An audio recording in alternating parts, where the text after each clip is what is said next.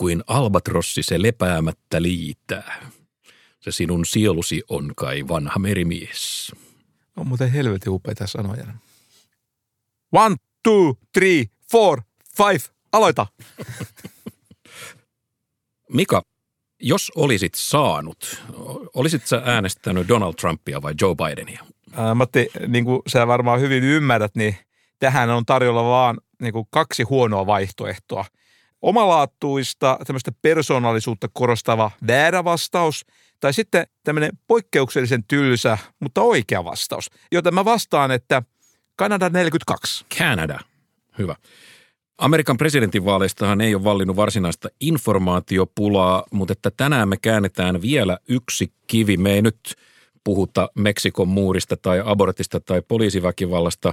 Me kysytään, mitä Joe Bidenin valinta merkitsee Amerikan taloudelle ja työmarkkinoille ja miten se heijastuu meihin. Tänään me ei kyllä taivastella sitten pörssin reaktiota tai yleistä epävarmuutta. Täältä tulee kohta kireetä asiaa. Epävarmuuttahan me ollaan käsitelty niin paljon, että me on aika siirtyä eteenpäin. Twitter-yleisö näyttää unohtaneen nyt siis kokonaan koronan ja ehkä muutaman muunkin aiheen just näiden USA-presidentinvaalien vuoksi. Sitten mä oon huomannut, että jotkut ovat puolestaan ihmetellyt sitä, että miksi suomalaiset mediat nyt sitten ovat panostaneet näin paljon USA-vaaleihin. Mä taas ihmettelen heidän ihmettelyään. Siis USA-presidentti luultavasti vaikuttaa tämmöisen keskivertosuomalaisen elämään enemmänkin kuin Suomen presidentti, koska jälkimmäiseltähän on niinku otettu pois valtaoikeudet. Kiitos Maunu Koiviston, joka oli ihan hyvä juttu. No, ei mennä nyt siihen. Mä luulen, että Amerikka saa heikoimman presidentin mun elinaikanani. Heikko ja kyllä aika vanha mies. Kyllä.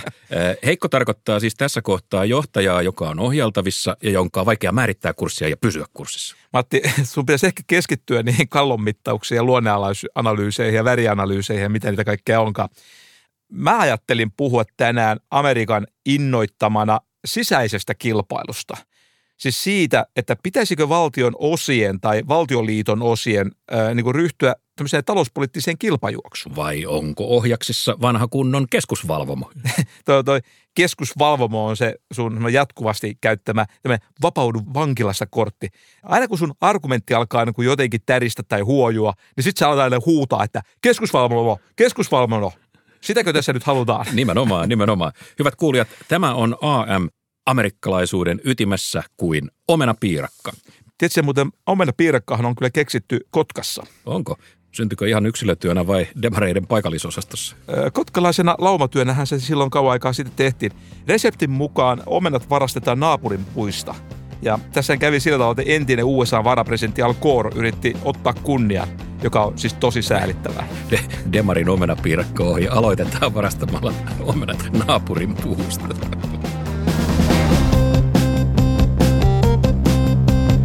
Apunen ja Maliranta.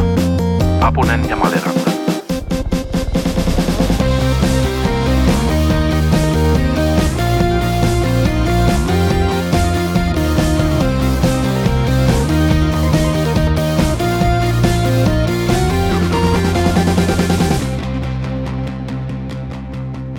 Katsotaan, pysyisikö Amerikka vielä hetken kasassa ilman meitä. Me katsotaan hiukan kotimaan työmarkkinoita, nimittäin meidän vanha kollegamme ekonomisti Antti Kauhanen sekä Terhi Matzulski ja Kriste Riukula Etlasta hekin ovat julkaisseet tutkimuspaperin siitä, miten hajautettu palkanmuodostus. Eli siis se, että miten sopimisen painopiste on siirtynyt kohti liittotasoa ja sitten sieltä vielä edelleen yritystasolle. Niin se nimenomaan. Miten siis tämmöinen hajautettu palkanmuodostus on vaikuttanut palkankorotuksiin? Tässä tutkimuksessa tarkastellaan paljon nimenomaan niin sanottuja yrityskohtaisia eriä, siis palkkaeriä, joiden jakamisesta voidaan päättää paikallisesti. Mika, mentäisikö heti loppuratkaisuun? Joo, rykästään heti. Tyhjennetään draaman kaari siihen. Ja kysymys kuuluu siis, onko työntekijät hyötyneet näistä sektorikohtaisista sopimuksista vai valuuko näissä palkankorotusrahat patruunan taskuun? No, näyttäisi hyötyneen. Tämä Kauhasen ja kumppanien paperin mukaan hajautettu järjestelmä, jossa siis yrityskohtaisilla erillä on merkittävä rooli, niin ne todellakin nostaa palkkoja. Toimihenkilöillä palkankorotukset on ollut 1,6% korkeampia silloin, kun sopimuksessa on ollut tämmöinen yrityskohtainen erä ja kannustin sopimisen on ollut suurempi. Siis perälauta on ollut pienempi kuin se yrityskohtainen erä. Perälautahan siis tarkoittaa sitä ratkaisua, joka toteutuu, jos paikalliseen sopimukseen ei päästä tai ei ole sitten tarvetta pyrkiä muuhun kuin työehtosopimuksessa määriteltyyn. Juuri näin.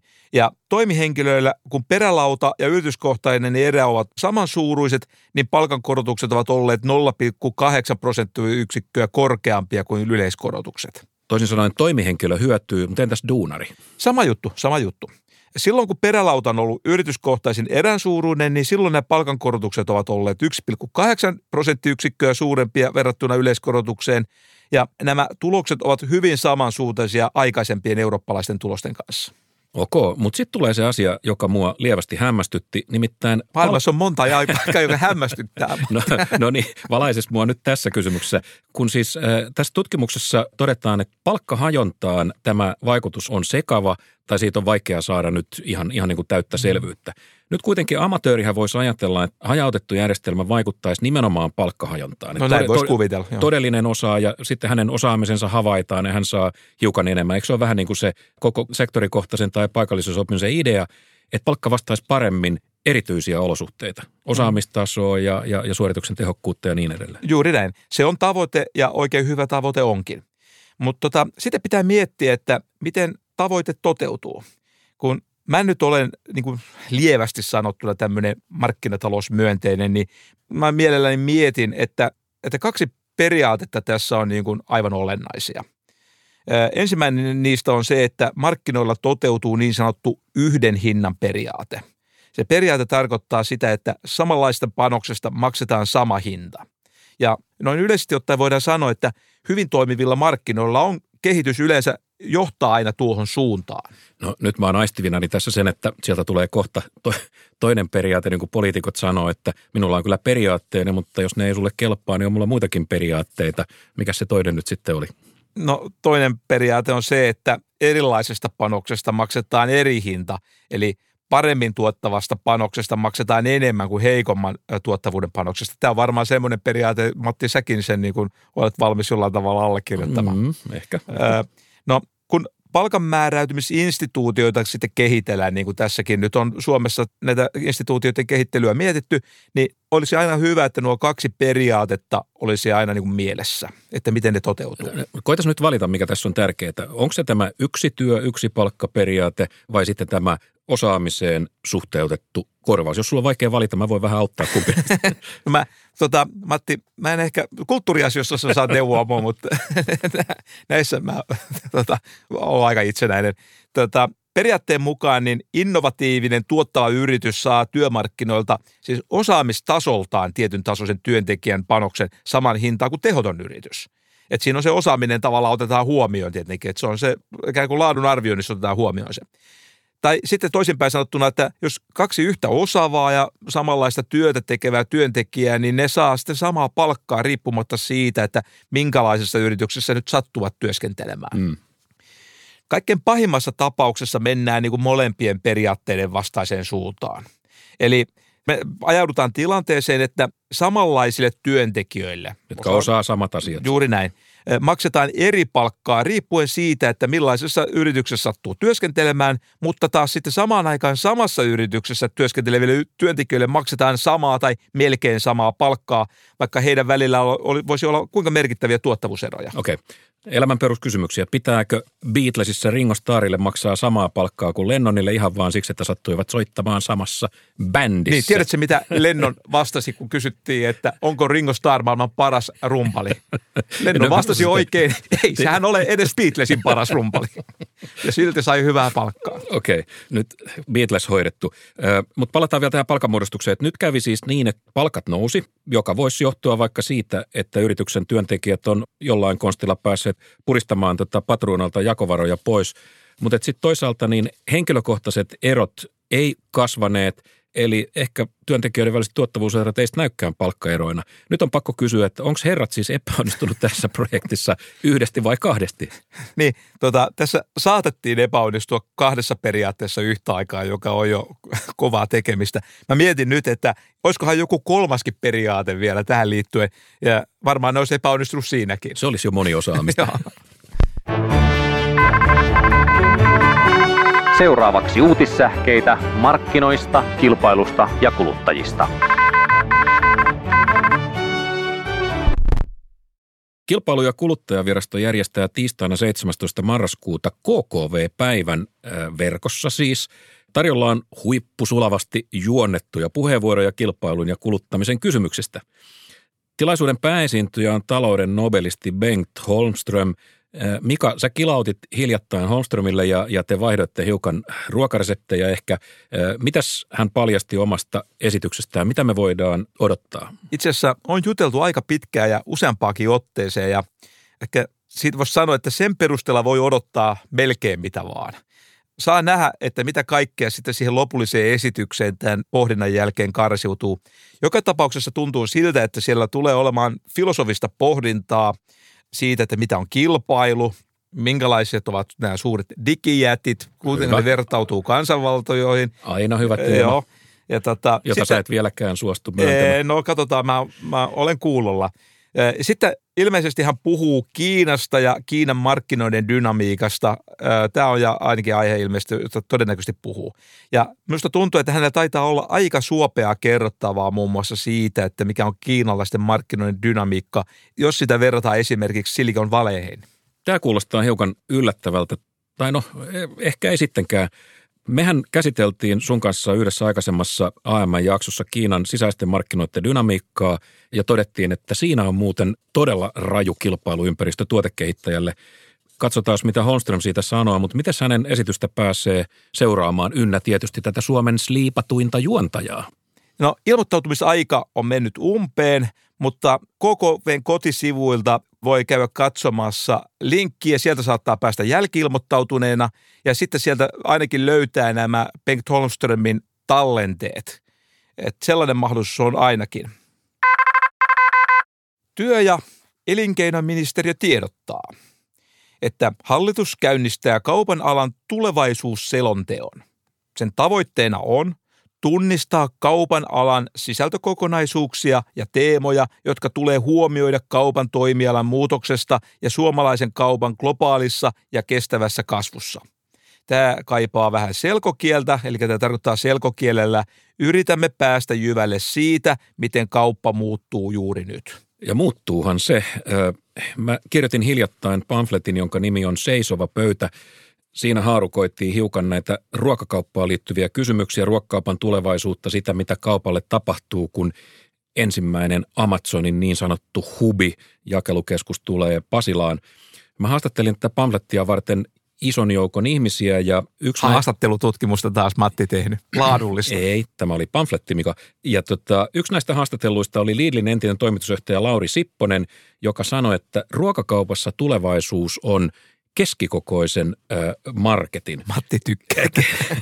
Mä oon keskikokoisten asialla aina näköjään. No siis Sipposen ajatus menee suurin piirtein niin, että tällainen keskikokoinen market mahtuu moniin paikkoihin. Se on yleensä valikoimaltaan aika tyydyttävä ja sinne mahtuu jotain tällaisia olennaisia oheispalveluita, niin kuin postia ja niin edelleen. Ja hän niin kuin katsoo, että suurin kasvu tapahtuu niin kuin näissä. Mitäs tykkää? No kuulostaa kiinnostavalta. Siis niin kuin tuossa oli puhe, niin mä kyllä tiedän tämän sun viehtymyksesi tämmöisiä keskisuuria asioita kohtaan. Tietysti jollekin voi tulla mieleen, että eikö tässä voi käydä niin, että keskikokoiset ovat tämmöisiä väliinputoajia. Niin kuin suuret vievät isot potit ja sitten taas pienet poimivat ketterästi ne jäljelle jääneet muruset. No joo, tämä on hyvä pointti, mutta että kun verkkokauppahan laajenee nyt koko ajan lujaa ja sitä kautta ihmiset, jotka asuu esimerkiksi kaupunkien keskustoissa, joiden naapurissa ei ole näitä hypermarketteja, citymarketteja, prismoja ja niin edelleen, niin hekin pääsee kuitenkin osalliseksi verkkokaupan kautta näiden hypermarkettien hinnoista ja valikoimista. Ja sitten näissä ihan pienimmissä kaupoissa, niin niissä, niin kuin sä sanoit, niissä on todella murusia, mikä tarkoittaa, että niiden valikoima on liian suppea muuhun kuin tämmöisiin hätäostoksiin, viime hetken ostoksiin. Ja sitä paitsi Sipponen on niin sanotusti istunut omilla housuillaan tulee ja luultavasti hän tietää, mistä hän puhuu. No toi kuulostaa nyt vähintään keskivahvalta argumentilta ja ehkä enemmänkin. Mitä muuten itse luulet, että tapahtuu, kun Amazon tulee Suomeen? No mä luulen, että pääkaupunkiseudulla tapahtuu aika paljonkin ja pääkaupunkiseutuhan on vauras alue, se on tiivis alue ja kiinnostaa ihan varmasti näitä kansainvälisiä jättiläisiä. Muu Suomi ei ehkä niin. Tamperekaan ei ole. No ei, kun siis Tamperehan on loppujen lopuksi aika pieni talousalue näin kansainvälisessä mittakaavassa ja Amazonhan tarvii siis jakelukeskuksia, niin kuin todettiin, seiniä ja kattoja, betonia. Materiaakin. Niin, ja harvaan asutussa maassa niin tällaisten hankkiminen on joskus vähän hankalaa. Ja nyt tullaan siihen, mikä saattaa suojata meidän omaa kauppaa. Näillä meidän omilla keskusliikkeillähän betoniseiniä on jo paljon ympäri Suomea, tosi paljon. Ja mä luulen, että tämän suomalaisen kaupan Mannerheim-linja ulkomaista hyökkäystä vastaan on nimenomaan nämä markettien betonibunkkerit. Pom, pom. Sä luet varmaan paljonkin sotakirjoja sen lisäksi, että sä surffailet öisin internetissä.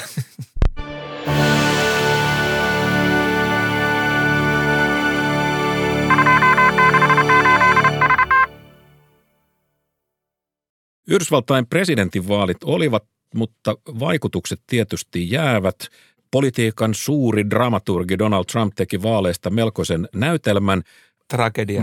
Moni on helpottunut siitä, että Trumpin kausi on ohi. Minä olen kyllä hiukan huolissani. Mä en kaipaa todellakaan Trumpia, mutta en myöskään jaksa uskoa, että Joe Bidenista tulee se haaveiden yhdistäjä presidentti. Nyt ilmassa näyttäisi olevan aika paljon naiviutta ja yleensä hyväuskoisuus on vaikeuksien kätilö. No hyvin olennaistahan tässä on, että millainen hallinto tässä nyt sitten pyörii tämän presidentin ympärillä. Mä itse arvostan Ronald Reagania monella tavalla ja hyvinkin paljon, mutta kyllähän siis rehellisesti sanottuna, niin eihän nyt ollut kuitenkaan niin sanotusti penaalin terävin kynä. Kaatoi kommunismia ja muutamia muita asioita, vähäisiä saavutuksia. Mutta hänellä oli kokemusta ja hän oli hyvä tapainen. Hän käyttäytyi hyvin, sen nähdään näistä vanhoista videoistakin. Ja se, mikä on hirveän tärkeää, että hän osasi tukeutua ympärillä olevaan tiimiin. Ja Bidenhan on nyt selvästikin hyvä tapainen. No se pitää paikkansa, mutta että mun mielestä ongelma on siinä, että Biden on ollut aina hiukan poliittisesti tuuliviiri ja esivaalien aikana hän joutui aika paljon antamaan periksi demokraattien kovaääniselle vasemmalle siivelle, jota tietysti media rakastaa, Bernie Sanders, Elizabeth Warren ja niin edelleen. No näinhän käy usein, että esivaalit on eri juttu kuin lopullinen vaali. Niissä logiikka on aivan toinen. Sun täytyy voittaa ihmiset eri tavalla esivaalissa kuin lopullisessa vaalissa ja yleensä siinä varsinaisessa vaalissa ehdokkaat palailee pikkusen keskustaan päin, koska haetaan, sieltä löytyy ne uudet mahdolliset äänestäjät. Kun vasemmalta ei menetä mitään, niin sama siirtyy vähän oikealle. Mutta nyt musta tuntuu, että Bidenilla on itse asiassa kovempi paine pitää se oman puolueensa vasenlaita messissä kuin hakea keskeltä uusia äänestäjiä. Ja mulla on toisin sanoen tunne, että Biden ei ohjaa omaa puoluettaan samalla tavalla kuin Obama, joka ohjasi omaa puoluettaan, vaan nämä puolueen erilaiset fraktiot nykii koko ajan häntä liepeistä ja yrittää vetää häntä sinne ja tänne. Nyt esimerkiksi niin Alexandria Ocasio-Cortez jo ilmoitti, että ei tämä hyvin mennyt ja heillä on koko ajan siis niin kuin jotain sanottavaa. Joo, mä ymmärrän, tuo on kiinnostava tärkeä huomio. Tietysti on niin, että Biden ei yksin johda Amerikkaa ja sehän kuuluu vähän niin kuin demokratiaakin, että sieltä haetaan sitten semmoinen toimiva malli. Totta, sekin on hyvä pointti ja nyt on tosi mielenkiintoista nähdä, että ketä hän valitsee kabinettiinsa. Yhden olennaisen valinnan hän on tietysti tehnyt ja Kamala Harris on jo tärkeä valinta. Ja hänhän ei ole kauhean vasemmistolainen, hänhän on niin kuin kuitenkin lähempänä keskustaa. No moni. Ehkäpä, mutta että joka tapauksessa selkeä myönnytys puolueen vasemmalle laidalle, kun katsoit heidän esivaaliväittelyitään, niin kyllä siinä aika lailla oli niin kuin kipinöintiä ilmassa jo. No mutta joka tapauksessa Biden on kokenut ja kaiken kaikkiaan, mutta siis mikä on tärkeää, sillä hän on ollut opettajana USA:n historian paras presidentti, joka varmaan tarvittaessa auttelee aina Bidenia. Sun kanssa on joskus niin raskasta. No Biden on varmaan kykenevä kompromisseihin. Siitä on historiallista näyttöä, että hän on tehnyt töitä niin sanotusti yli käytävän, mutta että kompromisseista on iloa vain silloin, jos niistä pystyy pitämään kiinni. Wall Street Journal julkaisi jutun, jossa kerrottiin vuoden 2011 budjettineuvotteluista ja kerrottiin, miten Biden todella pystyy tekemään diilejä republikaanien kanssa. Mutta sitten kun tämä sun universumin paras ja sovinnollisin presidentti Obama tuli sisään, niin kaikki diilit peruttiin. No vaikka kompromisseja rakastaakin, niin kyllähän tarvittaessa on oltava tiukka. Olihan Tannerkin tosi tiukka kommunistien kanssa. Tannerilaista relativismia sovintoa, kun sattuu huvittamaan. Hei Matti, sitä kutsutaan tilannetajuksi. Okei, takaisin asiaan. Se, mitä Biden lupaili tässä kampanjassa, mitä hän nyt sen mukaan haluaisi, niin se tarkoittaisi veroastetta, joka olisi korkea 1970-luvun jälkeen. Se, mitä hän haluaa työmarkkinoille, tarkoittaisi sitä, että AY-liike saisi valtaa aika lailla niin kuin ennennäkemättömällä tavalla tai ainakin meidän elinaikana poikkeuksellisella tavalla. Nyt tietysti täytyy muistaa koko ajan, että senaatti näyttää jäävän republikaaneille, mikä tietysti jarruttaa tätä Biden-festivaalia, mutta joka tapauksessa. Näistä talouslinjauksistahan voidaan tietysti sanoa, että ne oli vain kampanjalupauksia, mutta edelleen se paine, josta puhuttiin, se on olemassa. Se on hyvin vasemmistolainen. Se tarkoittaa siis tätä mainittua Ocasio-Cortezia, Ilhan Omaria, näitä nuoria, aika kiivaita edustajia, joita tukee media, joka ei taatusti anna Bidenin unohtaa näitä lupauksia. Niin, tässä nyt oli tällä kertaa yksi asia ylitse muiden. Siis se oli se asia, mikä yhdistää jopa vasemmistodemaria ja tämmöistä myötätuntoista republikaania. Ja se on yhdellä sanalla Trump. Mutta kun no Trump ei ole politiikkaa, se on iskulause, se on yksi tavoite, mutta se ei ole niinku politiikan sisältö. Se oli tämä tilanne. Mä myönnän sen ja aika monet sen taakse nyt tietysti ryhmittyi. Ulkopolitiikassa Bidenin rekordi ei ole kauhean vakuuttava. 80-luvulla hän vastusti mainion Ronald Reaganin turvallisuuspolitiikkaa, joka siis johti Neuvostoliiton kaatumiseen. Se oli ihan hyvä, mä olin Reaganista jälkikäteen. Ja Biden kannatti Irakin sotaa ja kääntyi vastustamaan sitä, kun muutkin kääntyi. Hän vastusti tätä iskua, jonka tarkoituksena oli napata Osama Bin Laden ja niin edelleen. Tämä meidän päivystävä republikaani on nyt taas koonnut melkoisen syntilistan. Oletko sä käyttänyt tähän näitä sun öiden synkimpiä hetkiä näiden etsimiseen? Matti, sun pitäisi välillä nukkuakin. Ei nyt sattunut kuitenkaan mieleen tulemaan yhtään positiivista myönteistä asiaa. Totta kai.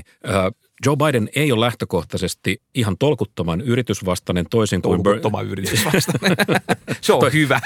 Toisin kuin Bernie Sanders tai sun suuri esivaalisuosikkis Elizabeth Warren. Mun mielestä Biden on tällainen joviaali pappa, joka on antanut lompakon nuorisohoitoon. Mä oon jyrkästi eri mieltä kanssasi, mutta mä puolustan viimeiseen saakka oikeuttasi käyttää tuollaisia kieltämättä aika hauskoja kielikuvia.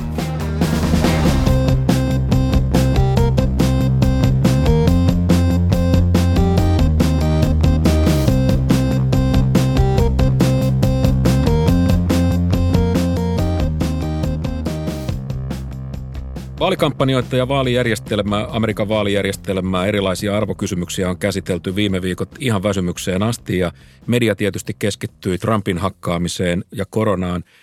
Ehkä sen takia talouteen ja työmarkkinoihin ei päästy oikeastaan laisinkaan tai hyvin vähän tai tyydyttiin tähän lausuntoon, että epävarmalta näyttää, jota tuli monen asiantuntijan suusta ja siinänsä tosi lausunto. Tosiasiat on joskus tylsiä. Tässä on ollut kyllä sitten vielä sen lisäksi mukana tämmöistä ehkä moraalista poseeraamista, niin kuin me ollaan puhuttu tästä. Ja niin kuin me aikaisemmassa jaksossa jo todettiin, niin yksi kielteinen seuraus tämmöistä moraalista poseeraamisesta on se, että tärkeitä asioita jää helposti varjoon. Paljon on ollut asioita, jotka ovat jääneet käsittelyltään, sanoisinko kalpeaksi. Ja nyt on sitten rusketusta tiedossa. No niin. Päivän valoa. Yksi kiinnostava kysymys, joka jakaa demokraatteja ja republikaaneja, on näkemys maan sisäisestä kilpailusta. Tämä on musta huipputärkeä aihe. Että pitäisikö osavaltioilla olla keskinäistä vero- ja palkkakilpailua? Tästähän olisi helppo ajatella, niin kuin esimerkiksi minä ajattelen, että kilpailu on aina hyväksi. Siis tämä on tämä periaate, että kilpailu on aina hyväksi. Tiedätkö Matti, asia ei ole taaskaan noin yksinkertainen. No niin, otetaan nyt asian valaisemiksi joku esimerkki. No niin, taas Matti, sä pääsit esimerkkeihin. Luonnollisesti. Vuonna 1947 Amerikassa säädettiin niin sanottu Taft-Hartley Act, joka antaa osavaltioille mahdollisuuden säätää työmarkkinalakeja ja työväki voi siis järjestäytyä ilman AY-liikkeen jäsenyyttä niissä osavaltioissa, jossa on voimassa tällaiset niin sanotut right to work lait. Näin on. Amerikassa 27 osavaltioita noudattaa just näitä right to work lakeja. Näissä osavaltioissa minimipalkat on niin selvästi alhaisempia kuin näissä muissa osavaltioissa. Suuret amerikkalaiset yritykset, esimerkiksi Boeing, ovat siirtäneet kokoonpanoa tämmöistä kalliimmasta Washingtonin osavaltiosta halvempaan Etelä-Karolinaan. Kyllä, halvempaan ja osittain, koska kyllästyivät lakkoiluun Seattlessa ja niin edelleen. No nyt kun me katsotaan näitä niin sanottuja right to work osavaltioita, niin niissä työllisyys on parantunut, niihin on muuttanut lisää väkeä. Ehkä tähän liittyen tai sattumalta, niin niissä on usein samalla alhaisempi veroaste ja keveämpi normitaakka. No nyt siis demokraatit on sitä mieltä, että tämä järjestelmä pitäisi kaataa, mikä käytännössä antaisi ammattiyhdistyksille lisää valtaa. Järjestäytyminen täytyisi hoitaa ammattiyhdistysten ja niiden jäsenmaksujen kautta. Mikä järki tässä on? Eikö sisäinen kilpailu ole hyväksi? Sanotaan nyt vaikka tässä lentokoneteollisuudessa. Jos Boeing pystyy tuottamaan edullisempia lentokoneita, jotka menee paremmin kaupaksi, niin eikö tämä hyödytä koko amerikkalaista ilmailualan ekosysteemiä? Matti, kun sä olit silloin aikanaan tosi kauan aikaa semmoinen lupaava kulttuuritoimittaja, niin sä olet varmaan katsonut elokuvan Kaunis mieli. Luonnollisesti. Joo.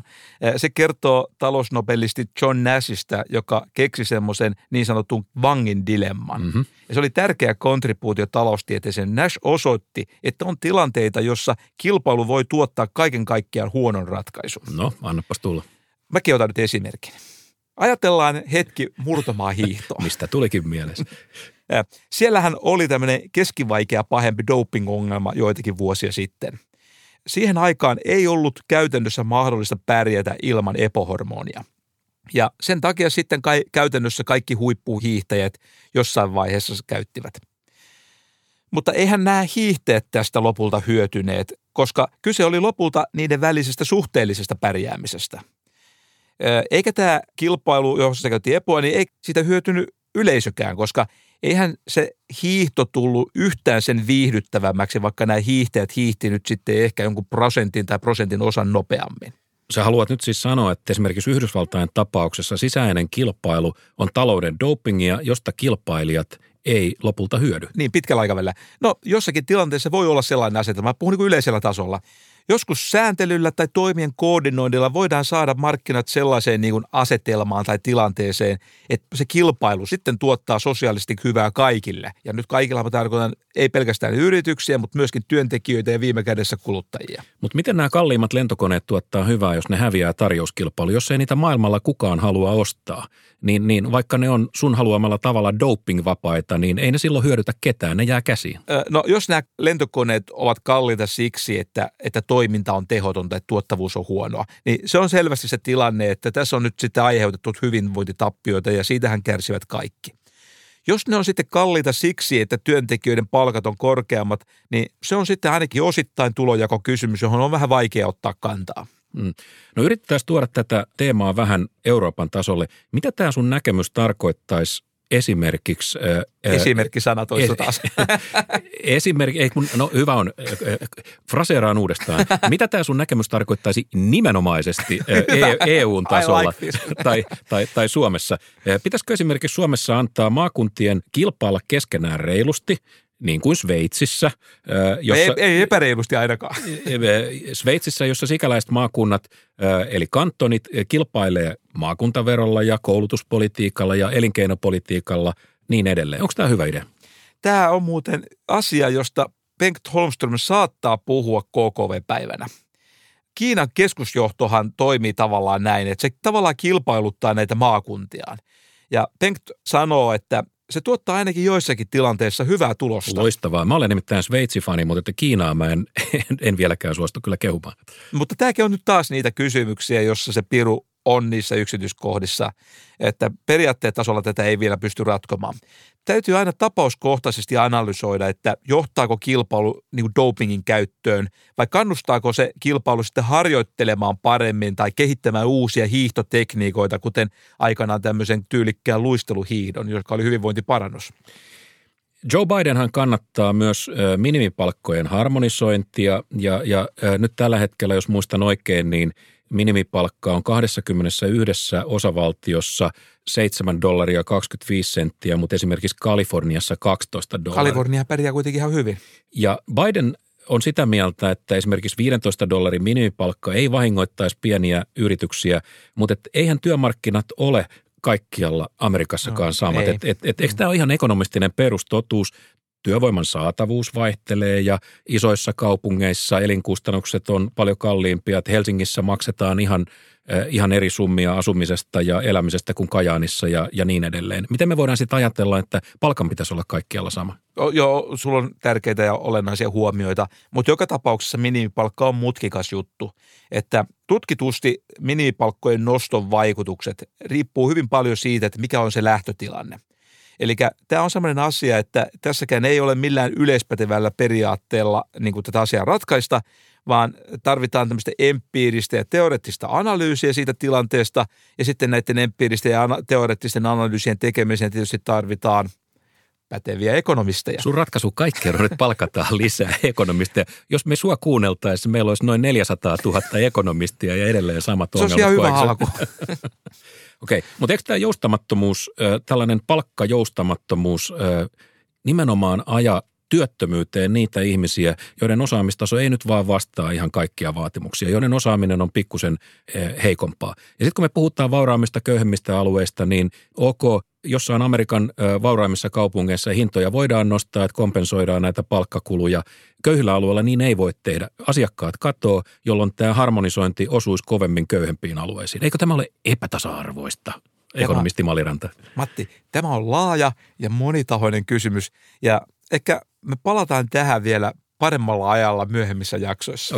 Toi on nyt vähän sama kuin se helsinkiläisten. Käydään joskus lounaalla, joka tarkoittaa suomeksi, että ei muuten käydä lounaalla. Käydäänkö muuten joskus lounaalla?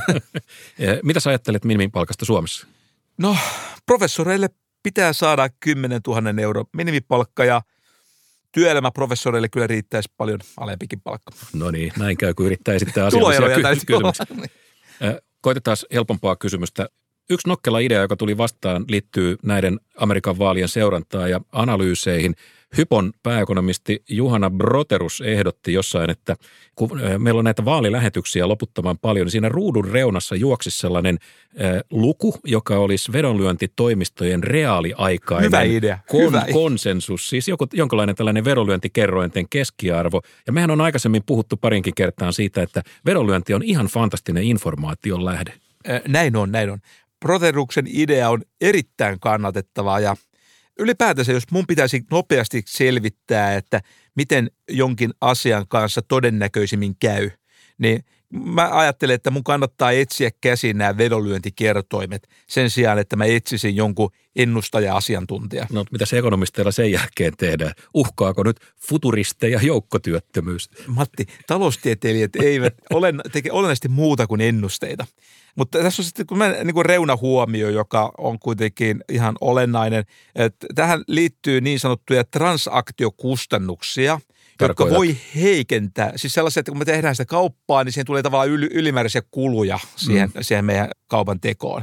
Niin kuin veroja tai jotain katteita tai jotain tällaisia. Okay.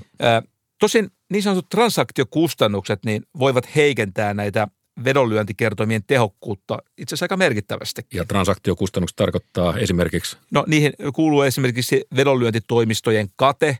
Ja Matti, tästä sä tykkäät. Esimerkiksi verot. Verot vahingoittaa vedonlyöntikertoimia. Selvä. Paljonko sä muuten löysit vetoa siitä, että Suomen sote-uudistus menee läpi tällä vaalikaudella? Olisiko munkkikahvit hyvä? Sote menee maaliin ja jos niin käy, niin sä tarjoat mulle Osso Munkin Kotkan torilla. Asia selvä. Joo. Ja jos ei, niin mä tarjoan sulle korvapuustin tuolla studion lämpiössä. It's a deal. It's a great deal.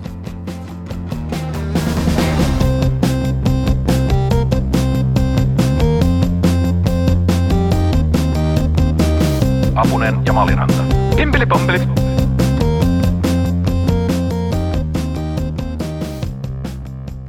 Mika, nyt tulee henkilökohtainen kysymys, joka kipeydessään ja kiusallisuudessaan vastaa lähinnä peräsuolen tähystystä. Oletko sä valmis? Olen valmis. Anna tulla vaan. Paljonko sä tienasit viime vuonna? Aha, no niin. Sen verran, kun Kaima Anttosen lompsaan, siis omaisuuteen, mun vuosituloni mahtuisivat ehkä tasan 13 600 kertaa. Nopeasti päässä laskien. Okay. Tämä oli hiha-arvio. No mä taas tiedän, että kaikki mun tuloni mahtuisi hyvin sun tuloihis ja tilaa jäisi vielä käytetylle Toyotalle. Ei osaa porvari näköjään pitää asioistaan huolta. Onkohan nyt hyvinvointivaltio tehnyt Suomenkin porvareista tämmöisiä persaukisia ruikuttajia? Ja onko sekin nyt sitten taas demarien syy, että meidän on porvarit ruikuttajia? Me viitataan tällä kaikella höpinällä tietysti verotietojen julkisuuteen. Kansallinen kateuspäivä oli ja meni 2. marraskuuta. Media julkaisi taas hyvätuloisten verotietoja, mutta tähän liittyi tällä kertaa aika erikoinen mielenosoitus. Helsingin Sanomat ja parikymmentä muuta lehteä sulkivat verokoneensa kuukaudeksi vastalauseena sille, että veronalaisilla oli mahdollisuus pyytää oman nimensä poistamista niiltä listoilta, jotka toimitettiin medialle. Tietoja ei siis varsinaisesti salattu. Koska se ei ole mahdollista, eikä se ole edes järkevää. Juuri niin. Tietoja ei salattu, mutta että median listalta voi pyytää nimeään pois, jos kokee esimerkiksi olonsa turvattomaksi. Mm-hmm. Tai siitä aiheutuu kohtuutonta epämukavuutta. Ja musta on ihan oikein. Mä olen verohallinnon kanssa samaa mieltä. Mä olen verohallinnon puolella. Onko se tullut iloinen veronmaksaja? Ei, mä olen verohallinnon puolella. Mediallehan tästä tulee lisää vaivaa, mutta en mä nyt katsoisi, että tässä on suomalainen yhteiskunta millään tavalla uhattuna, niin kuin monissa kommenteissa haluttiin väittää. Yksityiskohtaisia tuloaineistoja tietysti tarvitaan, jotta me voitaisiin ymmärtää tulonjakoa ja tuloihin vaikuttavia asioita, tämmöistä tulojen dynamiikkaa ja kaikkea tämmöistä tärkeää. Se on tärkeää tietoa niin kuin yhteiskunnallista keskustelua ja talouspolitiikan niin kuin suunnittelua varten. Mutta ei siinä olennaisinta ole se, että mitä joku tietty henkilö on saanut, vaan millaisessa tilanteessa joku voi saada suuria tuloja ja kuinka suuria nämä tuloerot on ja ylipäätään ja tämän tyyppisiä yleisiä ilmiöitä. Siis tulot tuloina, ei nimitasolla. Nimet ei ole niin tärkeitä, vaan asiat. Yksi mun tuttavani, joka myi yrityksensä ja rikastui siis suhteellisen nopeasti tai sai käyttöönsä ison summan pääomia, niin hän piti omat tietonsa näkyvillä, mutta hän pyysi salaamaan omien lastensa tulot. Hän oli siis siirtänyt osan omaisuudestaan lapsille. Ja mun mielestä tällaiseen pitää olla mahdollisuus. Ei media voi mitenkään tehdä tarveharkintaa tällaisen perheen puolesta. Näiden verotietovertailujen yksi ongelma on se, että nämä tulokäsitteet eivät ole vertailukelpoisia. Kun me puhutaan työtuloista, niin siinähän on kyse siitä, että kuinka paljon henkilö on saanut tuloa nimenomaan siitä työpanoksesta, jota hän on tarjonnut sen vuoden aikana. Sen sijaan myyntivoittotulossa voi olla mukana vuosikausien työ. Tässä on tavallaan se, että tässä niin possumunkkien verrataan korvapuustiin tai johonkin tavalliseen munkkiin. Niinpä. Tulotietojen julkistamistahan on perusteltu muun muassa sillä, että se antaa meille kaikille mahdollisuuden valvoa verotuksen oikeudenmukaisuutta, mutta että mä en nyt oikein ymmärrä, että mitä ihmettä tällainen tulolista kertoo verotuksesta tai oikeudenmukaisuudesta. Jos verottaja, joka on käynyt ne kaikki luvut läpi, että jos verottaja katsoo, että tämä meni oikein, niin miten minun harjaantumaton silmäni löytäisi sieltä jotain sellaista, mitä verottaja ei ole löytänyt? Eihän meille edes kerrota kaikkia yksityiskohtia, niin kuin sä itse sanoit, me saadaan aina mahdollisesti hyvin pieni osa siitä tarinasta tai pahimmillaan yksi ainoa luku. Juuri näin. Yleensä taloustieteessä ajatellaan niin, että on hyvä, että on paljon informaatiota, oikeastaan mahdollisimman paljon, koska epätäydellinen informaatio on monesti pulmallista. Mutta epätäydellistä informaatiotakin pahempi voi olla tämmöinen epäsymmetrisen informaation tilanne. Se on semmoinen tilanne, kun minä tiedän, että sinä tiedät jostain asiasta enemmän kuin minä. Niin kuin usein on. Tosi harvoin. Tämä jatkuu vielä. Ja sinä tiedät minun tietävän tämän epäsuhdan. Tämä on jännä ajatus loppujen lopuksi, että mitä me tiedetään toistemme ei tietämättömyydestä. Ja tämä on taloustieteessä hyvin tärkeä käsite. Ja tästä seuraa, että? Ja tästä seuraa se, että meidän on niin vaikea tehdä sopimusta tästä asiasta, koska on tämmöinen, niin kuin me tiedetään tämä epäsymmetria. No tässä kyse on hieman toisenlaisesta epäsymmetriasta, mutta vakava mun mielestä on tämäkin ongelma. Siis verotiedoista kaikki saavat tietää sen, kuinka paljon joku on saanut tuloa sen vuoden aikana. Mutta asian toinen puoli, eli se, että me ei tiedetä että mitä kaikkea tämä henkilö on tehnyt sen tulonsa eteen. Että tässä on tämmöinen niin kuin epäsuhta tämän informaation puolesta. Näin. Hyvät kuulijat, kiitos kun olitte mukana.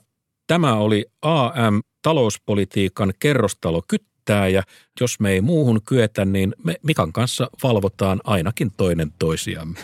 Matti, valvomisesta puheen ollen, niin sä taisit valvoa viime yönä pitkään, kun sä tutkit internetistä, että mitäköhän se Biden oikein siellä 1980-luvulla sanoi siitä Afganistanin tilanteesta. Ei kun sun tuloja mä väijyin ja siinä meni unet, eikä oikein maistu ruokakaan. Okei, ja silmät on ihan mustat.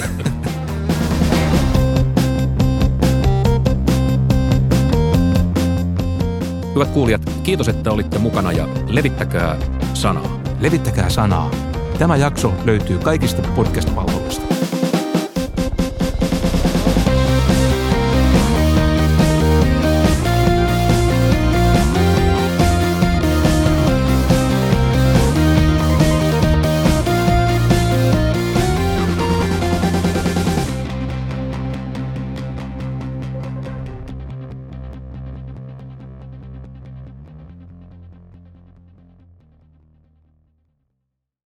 Matti, tiedätkö muuten, mitä tapahtui 500 vuotta sitten?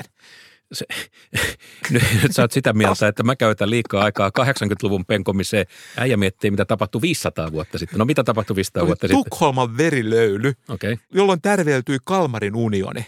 Kalmarin unioni, sun mielestä suurin asia ikinä. No se on kyllä, sanotaan ihan siellä kärkipäässä. Pohjoismainen onnela. Joo, mutta se oli kyllä törkeätä. Siis ei oikein pohjoismainen hyvinvointivaltio ei toiminut. Siellä siis kavalasti katkottiin tukholmalaisten ylhäisten ihmisten päitä. Kas näin toimii pohjoismainen demokratia? Se ei ollut Kalmarin unionin parhaita hetkiä.